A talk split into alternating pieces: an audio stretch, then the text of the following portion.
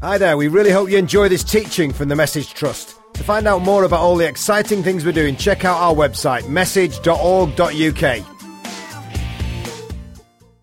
Okay, good. All right. Morning, everybody. Can I just say, I put one of these on because well, because we had lots left, and I know uh, quite a lot of you aren't men. We have our, we have our uh, Rough Diamonds Men's Day a week on Saturday. I'd love it if lots of guys from the message are here, as myself and Carl and Anthony and Paul Young share, I think, some really important stuff about doing battle for the Lord, about making a mark in our generation. We need men who rise up. So you may not be a man, but you'll know men who should be there. And uh, so please plan to be here for the whole day. It'll be a great day. And um, take some of these leaflets. Danielle's got more. If 15 quid is an issue at all, just pay what you can. Um, and uh, come for free if you, you know it's near payday and you're really skinned. We definitely don't want money to be an issue. So please plan to be there for the whole day. It's going to be a great day. Week on Saturday here. And uh, spread the word in your church. Make sure your fellas are here, girls. It's going to be important that we gather and uh, get fired up together. Okay. Isaiah 64. If you've got a Bible, have a look at that. We'll read it in a moment. Um,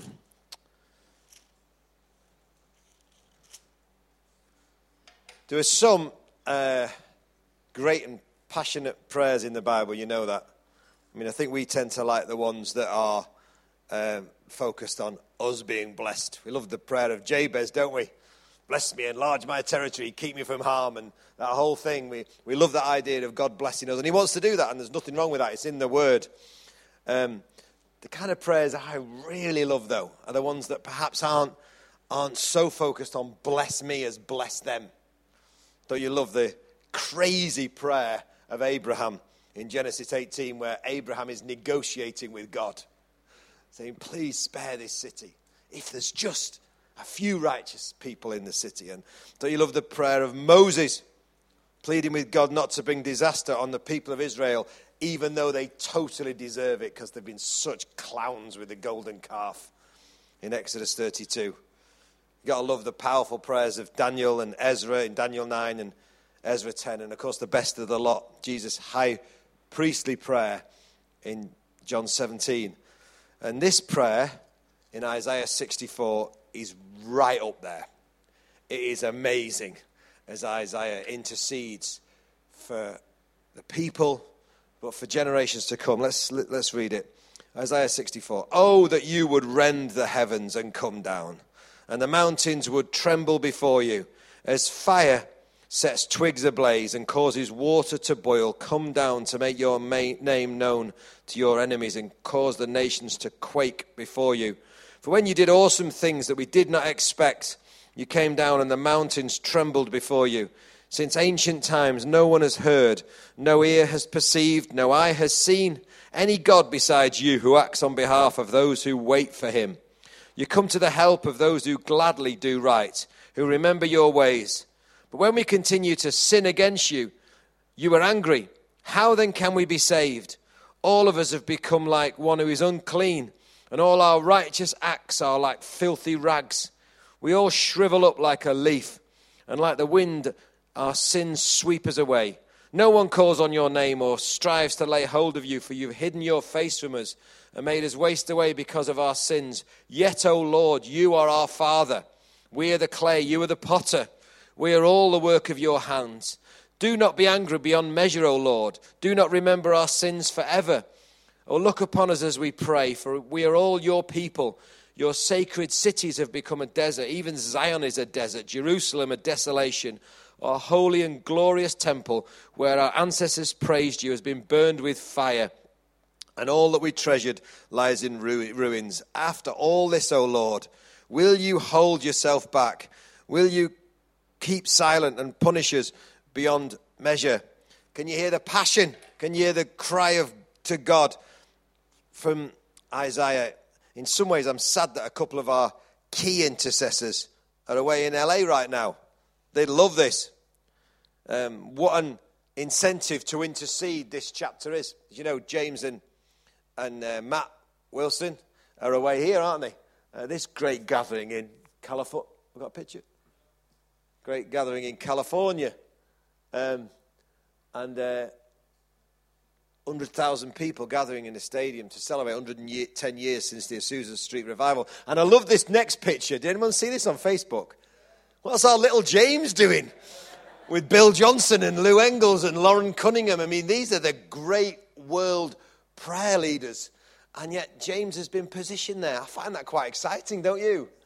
God's seen this guy's faithful heart and he's raising him up, giving him a massive platform and a profile to be, you know, a serious prayer leader, not just for us, but for the world. Can you believe that? Little James, amazing. So uh, so, I was so excited. I love that as well. Um, that God's just orchestrating this stuff for James. Um, 100,000 others with James have been praying for another Azusa Street revival today. Whatever that looks like, because it won't look like Azusa 1906 it'll be something new. But almost certainly, if we do see what we're longing for and what we believe God's promised us, if we do see the rivers in the desert and the wild animals honoring Jesus in great numbers, if we do see a land inherited for Jesus, it will almost certainly, in fact, I can guarantee you, have the three different things that were the hallmarks of the Azusa Street revival. The first thing, there'll be manifestations. There's this ordinary black man, William Seymour, who was the, slave, the son of two slaves under the anointing of God and ably supported by his key intercessor, a white man called Frank Bartleman. And I don't say that, oh, he was a black man, he was a white man, for any other reason that was so unusual in 1906. There was this terrible segregation in the American church, but all colours came together, which was a sign that God was on the move. And this fella Frank Bartleman was the key intercessor. It was said of Frank Bartleman that he, he knew how to pray, he knew how to fast. He hardly ever slept. In fact, some of his friends apparently said he fasted so much and missed so much sleep that his friends literally feared for his life. You know what Bartleman's reply was? I would rather die than not see revival. I mean, that's a bit extreme, isn't it, Frank? You know, come on. That's ridiculous. That's over the top. But we do need some people who are a bit crazy for revival, don't we? I wish my job was to say, Will you just calm down? Will you just, rather than say, Come on, let's go for this great prize, just calm down. Would you eat some food? Would you have some sleep? And I'd love some people to say, I'd rather die than not see this revival. And on the back of that kind of unbelievable, incredible, passionate prayer, there were amazing manifestations. Several times the fire brigade had to be called because, as far as the people around could see, the buildings were on fire. And it was the fire of the Holy Ghost. There were amazing miracles. There was this outpouring of the supernatural, speaking in tongues, and people being filled with the Spirit everywhere. Even the religious, as they came to the meetings to condemn the meetings, were being slain in the Spirit. The newspapers spoke of a, a forest of fallen trees under the power of God around Azusa Street as people made their way to these meetings. An extraordinary manifestation that true revival always seems to bring. But if it just stops with manifestation, for sure, it's not real revival. Manifestation always leads to missionaries. Sure sign that this is a real move of God, a real revival. And that's what was so exciting, actually, about Azusa Street that it, it, was a remarkable thing. It was a move of God, the remarkable passion that came through these gatherings as the Holy Spirit was poured out. Not just, oh, I can't believe it. I've left me, my sheet of paper behind. Anyway, just if Danielle, go, go and get that, that thing the, the, um, on my desk, the notes about the Azusa Street revival, because I want to read you some of this in a moment. But the, the, the missionaries, the full ones, went out all over the world. It's what always happens. And there was an amazing measure of the power of God in these meetings. So much so that missionaries, rather than go to language school, went to the Azusa Street Revival. Did you know that? God was pouring out new languages and sending people all over the world. And missionaries have come from different parts of the globe and say, Yes, that's my language. Off you go to Africa. That's my language. Off you go to China. This is the move of God that was happening in, in 1906 in a scruffy little building in, in the back of, backwaters of California. It's what always happens because our God isn't a God who just wants to pour out the supernatural on his people. He wants to pour them out so they're filled so they can go. But there's a third thing that is the true and genuine sign of revival. Not just manifestations, not just missionaries, but multiplication. 110 years after, there was this outpouring of the Holy Spirit as God's people gathered, longing for Him, and prayed and fasted and sought Him. The revival has actually died down in California, but Pentecostalism, which was birthed, this new Pentecost, in California has spread all over the world. And there are now 500 million Pentecostal and charismatic Christians on the earth. I'm telling you what it is. Honestly, it's an end time outpouring. It's a sign of the end times. What happened in this incredible outpouring where Pentecost was revisited and the Pentecostal church was birthed and spread all over the world. And you want to know where all the growth is? Look at all the church statistics. Where's all the growth happening? It's amongst the charismatic and Pentecostal churches. That's where the explosive growth. The largest churches in the world are Pentecostal churches. The churches that are growing exponentially are Pentecostal churches. God, give us a new Pentecost. Not with the badge of Pentecostal church, but with the badge of the Holy Ghost, whatever that looks like. Don't you want that? a multiplication of the work of God. And you can just see it happening if you've just got eyes to see that this is what's promised in the scriptures in the end days. God will visit his people again in power and pour out his spirit on all flesh. And much of it started in a scruffy little building in a place called Azusa Street under the ministry of this humble man called William Seymour. Okay, back to the passage. I love that as Isaiah prays for revival, he doesn't just pray for himself, he doesn't even just pray for the nation. I think so many of my prayers are wrapped up in my own little world. The amount of time I spend praying for my family and my, my friends and my, the issues around me, and if they're not, if they're not, if I'm not praying for me and my family, I'm praying for this ministry and this nation. And so many of my prayers stop there. But Isaiah's prayers, the men of God prays not just for for him and for his nation, but for generations to come. Just got back from Spring Harvest on Sunday, and um, Abby Guinness is one of the leaders of Spring Harvest, cracking young woman communicator. Her great grandmother was a lady who was utterly broken and depressed because her, her grandfather was the last man to die in a legal duel in Ireland. Can you believe that was only like only like a few decades ago? People were allowed to go out with guns. I challenge you to a duel, sir. I accept. Oh no, I wish I'd not said that now. And you know, people died in the open fields, turned around, bosh. You, can you imagine that was going on? It's amazing, isn't it? Terrible thing, really, of course. And so she lost her husband in a duel, Abby Guinness's great grandmother. And this woman, in her brokenness, met this farmer boy, the whistling farmer boy of Eckefellen and he whistled his hymns as he plowed the fields, and she led him to Jesus, and then she became this amazing intercessor and woman of God. But her big prayer, don't know why 12 generations, but she would always say, I'm praying for 12 generations of blessing on this family. I refuse to let it stop with me or my children or my grandchildren or my great grandchildren.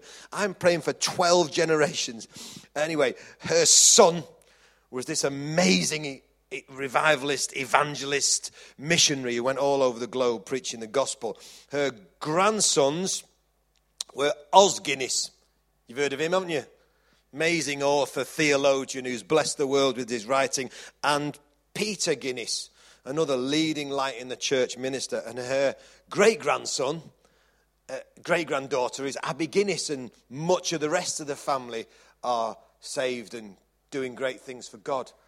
What an amazing thing when one person gets saved with a vision for impact beyond themselves, don't you think?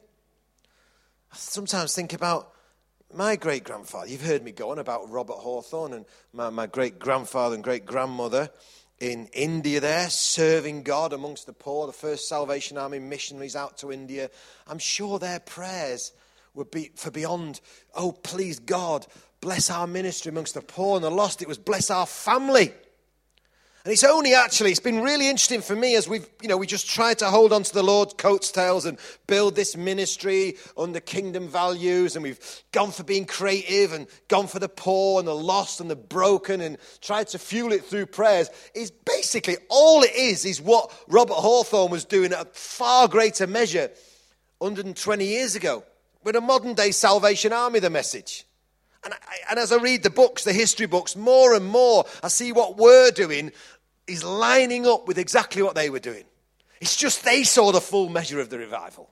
Don't you want that?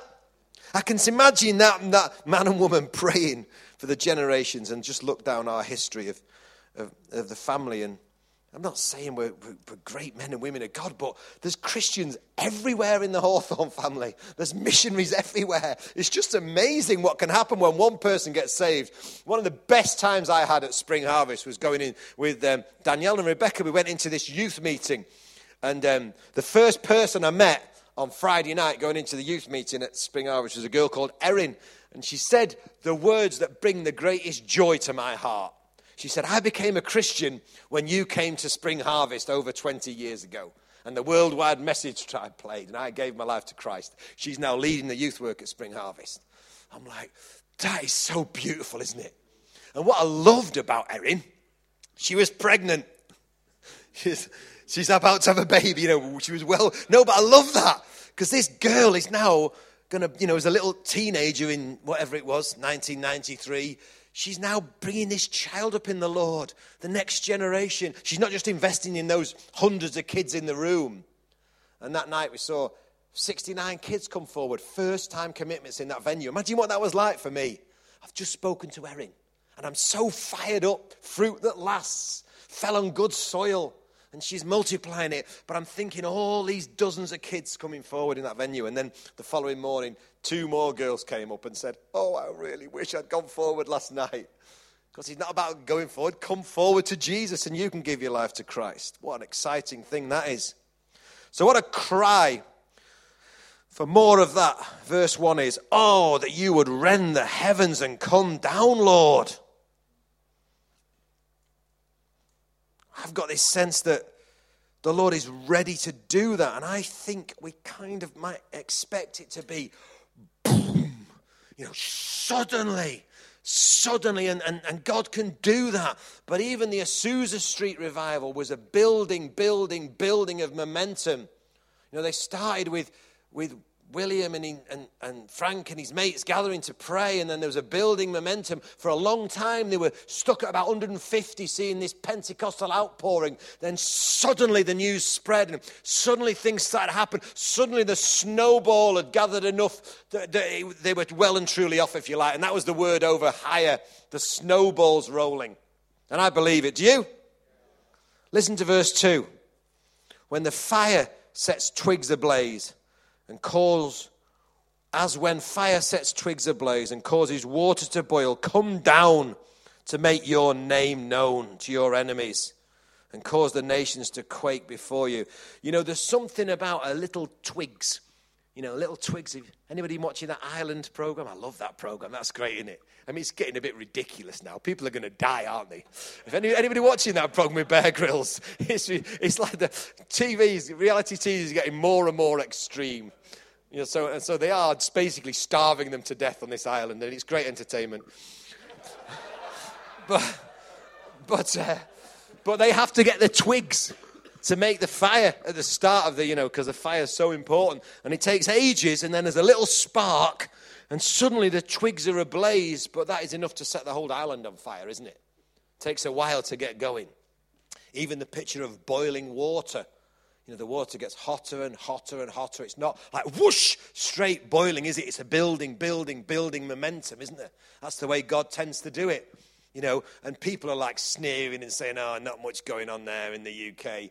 But the twigs are ablaze. The, the water's starting to boil, isn't it? I can feel it in my spirit, and not just in my spirit, I can see what's happening as I travel around this nation that God hasn't finished with us yet. So get ready.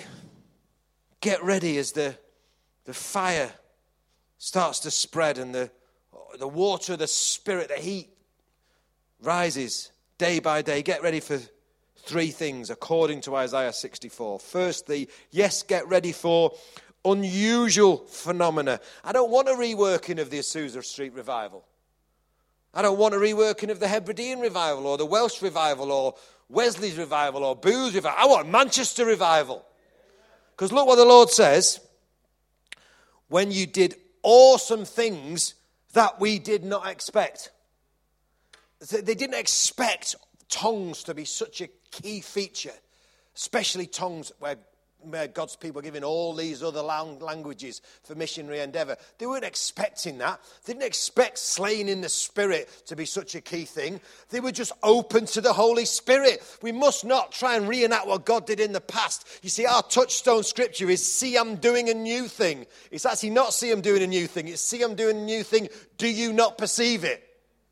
And the key thing is the prayers, the intercessors, the people who cry out to God and say, Rend the heavens and come down, sense the times and sense the Spirit. And yes, there will be unusual phenomena that will freak some people out, but it probably won't be the same phenomena we've had in the past. There'll be a new thing God wants to do. And we just need to be on tiptoes of expectation, but also holding on to the word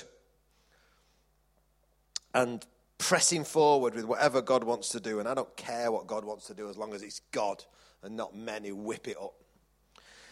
So, unusual phenomena and also unusual conviction of sin.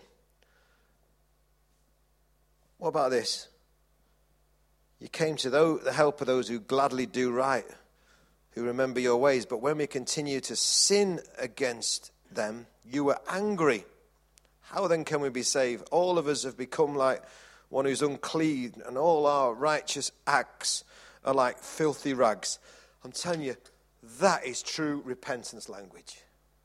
All our righteous acts are like filthy rags. I can't even do good without it being a bit weird and chipped up and and focused on me and seeking my own glory and praise. I can't even build a, a, ministry for Jesus on my own right, trying to do it with the right vision and values. But there's always this mess of me that gets in the way.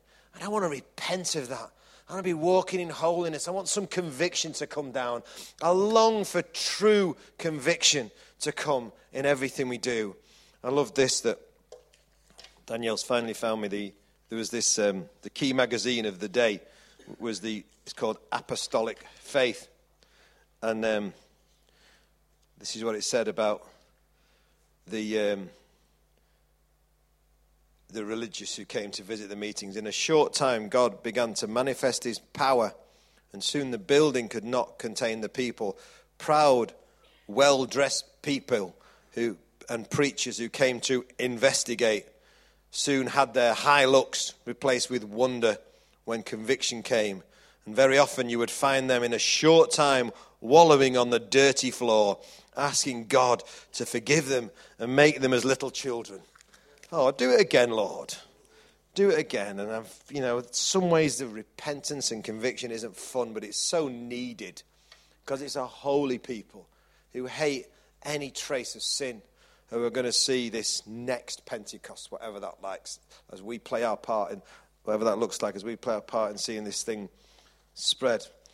And the final thing, I think well, there'll be unusual phenomena, unusual conviction. And I wish, uh, if only I was a decent preacher, it'd be unusual something else, but it's not. It's a fresh revelation of the, the fatherhood of God. Yet, you, this is verse 8. Yet you, O Lord, you are our Father. We're the clay, you're the potter. We are all the work of your hands. We have a fatherless generation, don't we? I saw an email that just broke my heart over the weekend. Some Sky News research. Almost half of all school teachers believe that pupils under their tutelage are self harming due to stress, due to peer pressure, due to lack of popularity on social networks. 20% of these teachers said they knew pupils who have attempted suicide because of the pressure that they're living under. And uh, we should be the happiest generation in history because we've got more food, more entertainment, better clothes. You know, we're living in a, a safer society in so many ways than just about any of all history, and yet we're the most stressed. Our young people are growing up as a fatherless generation. Yes, of course, marriage breakdowns are a terrible thing, and that more than half our kids aren't living with their biological parents. That should break our hearts, shouldn't it? But there's this fatherless generation who, yes, may have biological fathers, but need to know the love of the Father, don't they? That brings security and safety and, and gets them home and, and just a sense of we're not like that. We're, we're for Jesus. Oh Lord, rend the heavens and come down, I say.